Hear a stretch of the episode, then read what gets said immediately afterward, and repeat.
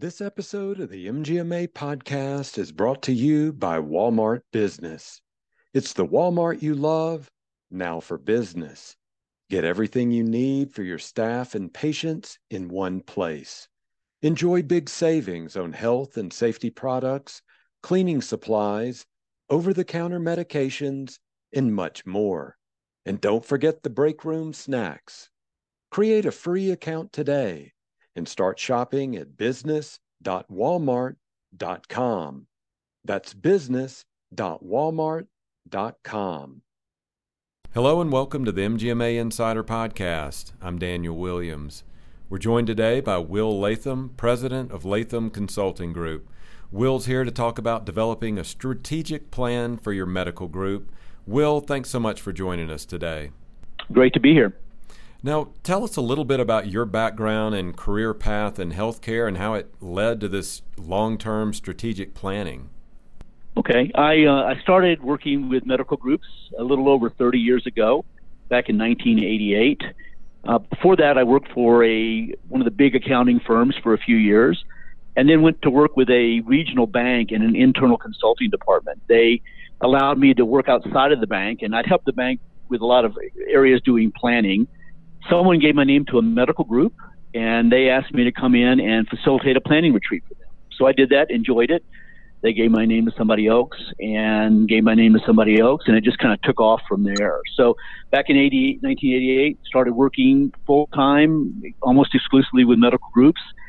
And today, most of my focus is helping groups in three main areas.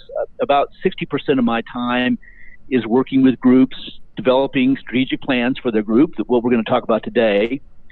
About 20% of my time each year is helping groups with mergers. Sometimes it's more than that, but uh, I do a good bit of work helping facilitate merger processes. And then lastly, the rest of my time, I help groups that are, have reached a certain point where they need some help in restructuring their governance, how they make decisions, how they work together. And so I spend time with groups helping, uh, helping them with those sort of things. Okay. Now, you've used an interesting term in past presentations uh, when describing medical practices the word chaos. And I have to ask you, what do you mean by that? Well, I think any medical group manager knows that they, they work with a bunch of physicians that are supposed to be working together, but each one of them individually has their own ideas about the direction of the practice. And so if they never come together and reach a a pretty unified decision on how they're going to move forward, it becomes chaos. No, no one knows what really should be done.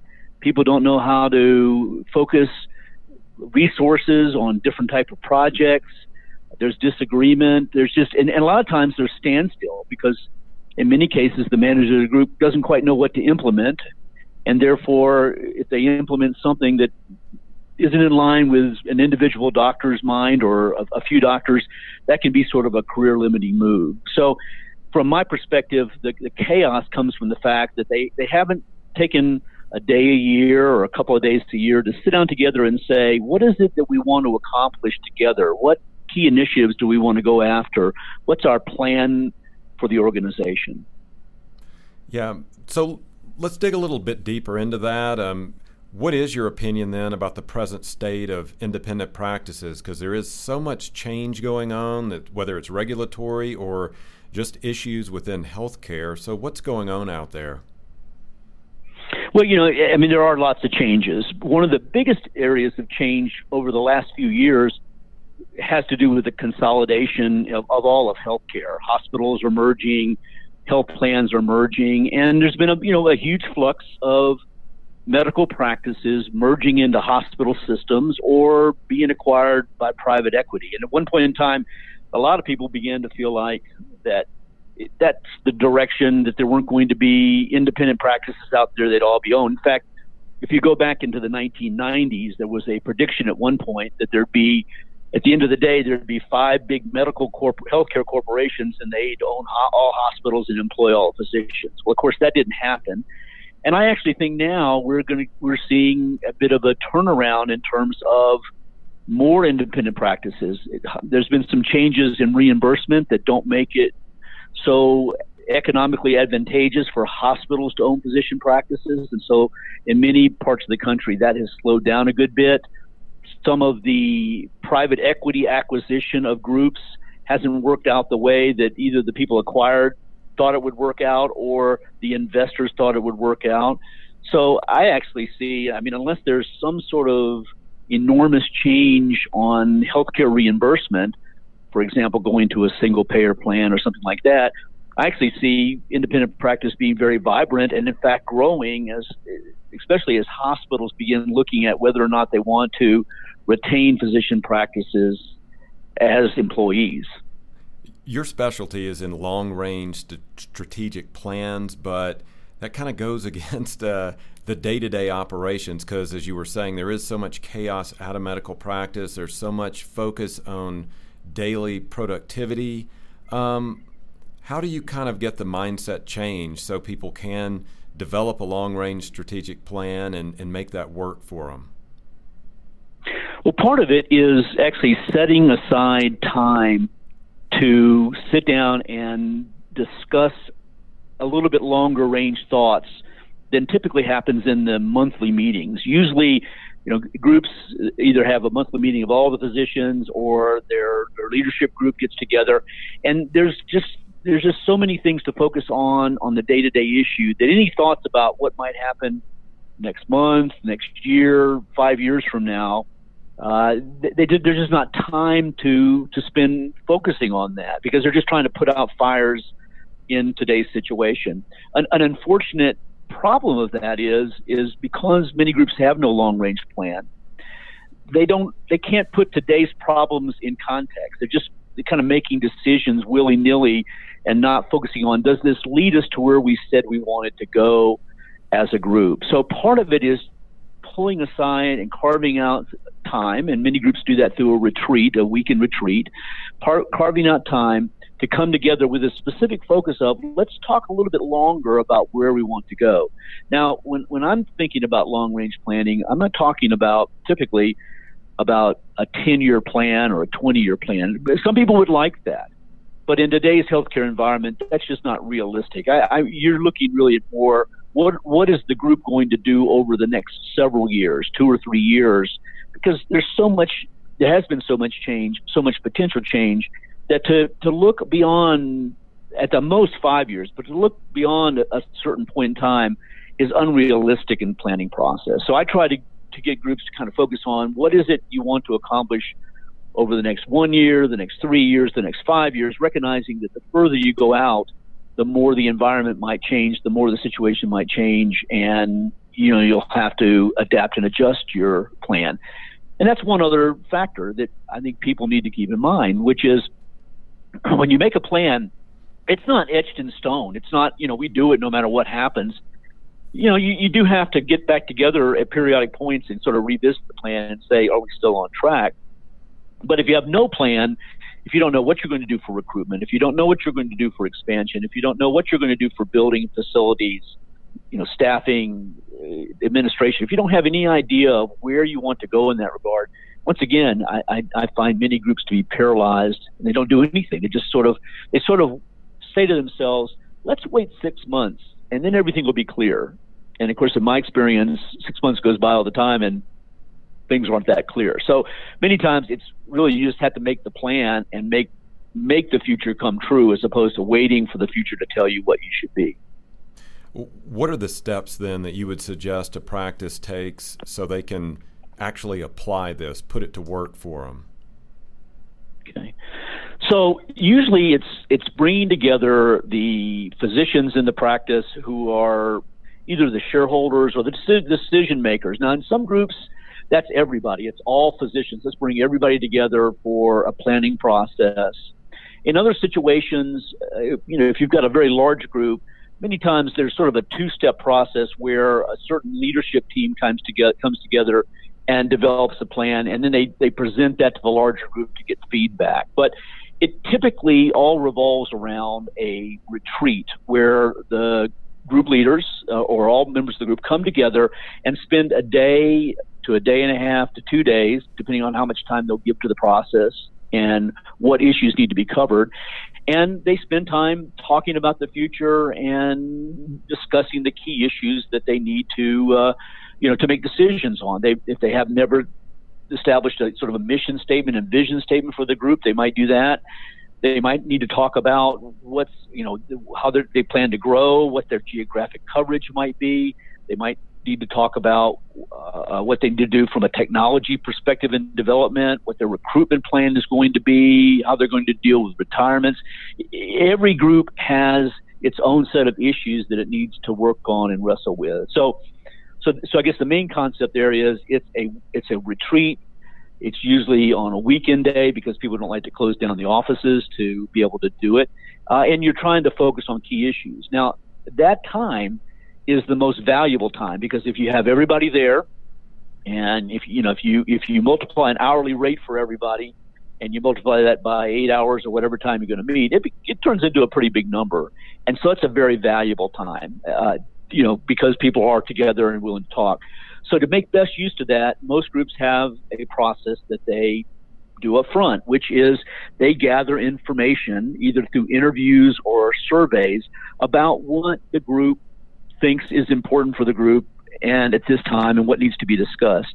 And usually when we do that type of work, people are interviewed, but sometimes we, we do survey people. And usually we ask the people, the, the participants, what do they see are the main strengths of the group? What do they see are the main weaknesses? What are the opportunities and what are the threats? Most of you probably at one time or another heard about a SWOT analysis. And the reason you ask those things is typically the planning retreat is about how to how to fix some of the weaknesses. It's about what opportunities to pursue. It's what do you need to do to avoid the threats that are identified and how do you use your strengths to be able to do those sort of things? So that's why you're asking those questions. So part of the, the pre-retreat work is to ask those questions. What do you see are the strengths, the weaknesses, the opportunities and threats? And then we ask the physicians what they feel like are the important issues that need to be discussed at the retreat. And from that, you put together an agenda to to line up what issue will be discussed in what order and gather whatever supporting data is necessary for supporting that discussion. For example, if you're looking at a new ancillary service, and that would be a subject of discussion at the retreat, you might want to have a cost benefit analysis done to be able to present that at the meeting itself. Or if you're looking at adding new staffing, you might need to do some research on salaries and cost and what, once again, what the benefits are there.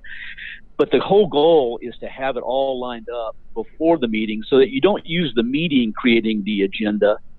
You use the meeting to discuss the issues uh, during the meeting itself. And then subsequent to the meeting, to the retreat, we, we always suggest that a report is developed which outlines what decisions were, be, were, were made at the retreat itself. And the reason for that is, is part for several things. One is, is sometimes not everybody can be at the meeting. So it's a way to communicate what was discussed and what decisions were made.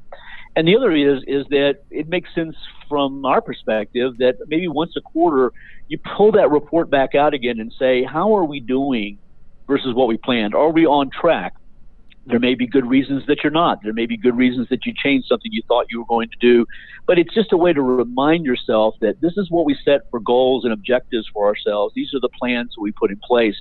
Are we actually following through on those plans? And and the groups that I know of that do that find that they're the ones that do retreats year after year or every other year because they see that the result of the retreat turned into actual actions that they took to move themselves forward. Mm-hmm. In case any of our listeners want to adopt this model of the retreats, who are the stakeholders in the in these retreats? Who uh, attends them? Uh, how often do you have them? And uh, right. are there any final objectives or goals that you try to have? And and and finally, what what's the flow like? I, I know that uh, the the pop culture example is people are out in the woods with trust falls and all that in between the actual strategy part. But is there some fun or entertainment that mixes in with the meetings, or is it all business? What, what does that look like? Okay.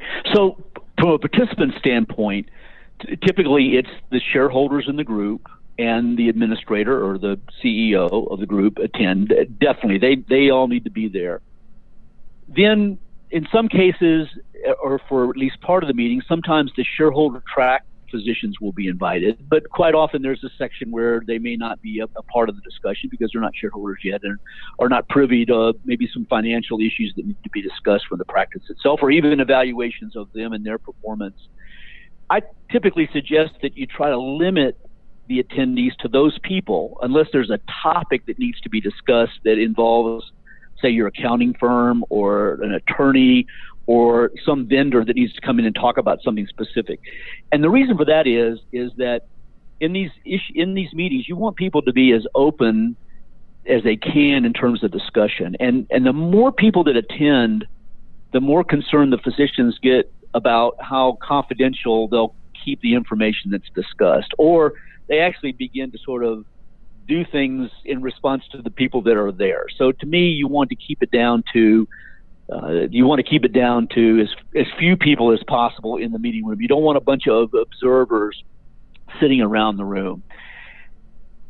In addition to that, you want to make sure that when uh, of your physician attendees, you know there are in almost every group there are some people that are very pro group and maybe some people that aren't so pro group. There there may be some people that tend to be a little disruptive in meetings or sort of the naysayers or the, the, the loyal opposition. And, and there is sort of a tendency sometimes to people to say, let's plan the meetings when they're on vacation or out of town. But I don't think that, that that shouldn't be done at all. The reason being is that you want people to come together and have input into the process because that actually, at the end of the day, gets them to be more supportive of the decisions. Even if it doesn't go exactly the, the way they wanted, they had their chance to come and make their points and then listen to the others. And then hopefully the group will vote on which initiatives they want to move forward with and which ones they don't want to move forward with.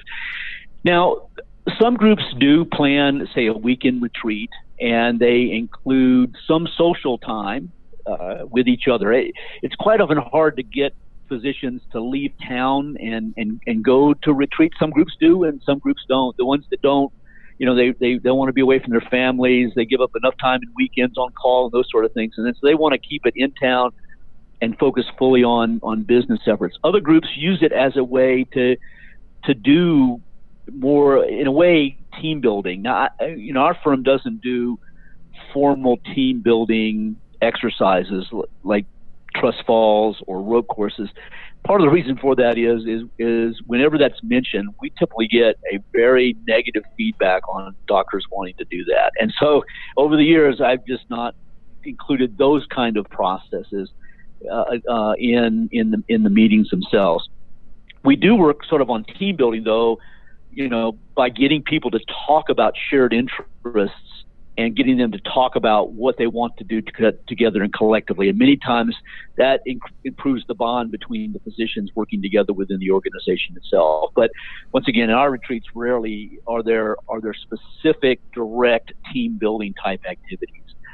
The groups that do social activities a part of it, a lot of times they'll stay over the weekend. They'll have a dinner together. Sometimes they they golf together or or do uh, do other type of activities that a lot of them do, do together. It just just as a way to spend time talking with each other about issues that aren't as ripe with conflict as the planning meetings are. You know, when you're in the planning meetings, you're talking about business, administration, decisions, and those issues are ripe for conflict.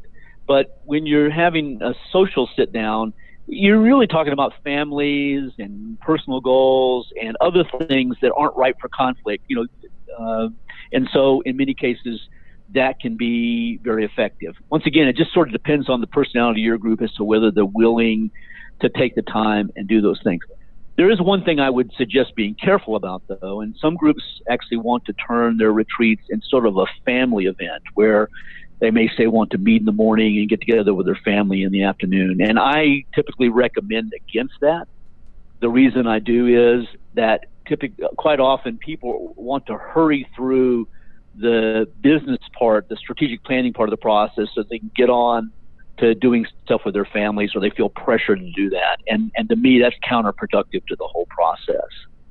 One other thing I would mention: some groups, when they think about strategic planning, sort of say, well, maybe what we can do is instead of devoting a, a, a weekend day or, or, or a full day to the process, why don't we meet for a couple of hours in the evening over several weeks to develop the plan, and that can work. I mean, if that's the only thing you can do, that's that's better than nothing. But that can be problematic in that if you meet, say, three times over three weeks in the evening for a couple of hours, number one, different people might attend different meetings. And therefore, the, the plan can shift over here and then shift over there depending on who actually attends. And then, secondly, you spend so much time starting each meeting with a recap of what you did last meeting and sort of getting ready for the next meeting. You just lose continuity. So, uh, in my experience, it's better to try to dedicate a full day, day and a half, two days, whatever you can do, but a, a full period of time to the planning process than it is to try to carve out time on a weeknight after everybody's worked a long day and are tired and really just want to go home to to to to do to try to attempt to do fresh thinking about the long range future of their practice. Well, let's assume that you have a successful retreat, or if you don't go the retreat route, you have successful strategic meetings in the office. Everyone's agreed upon them. Then, what are the main obstacles in applying those to the practice and getting them to stick? Okay, one of one of the things I've found over the years is that many medical groups call, suffer from what I call the, the dirty little secret. And what the dirty little secret is, is that in an individual physician's mind, they, they think like this. If I didn't vote for something or I don't agree with something, I don't have to do it.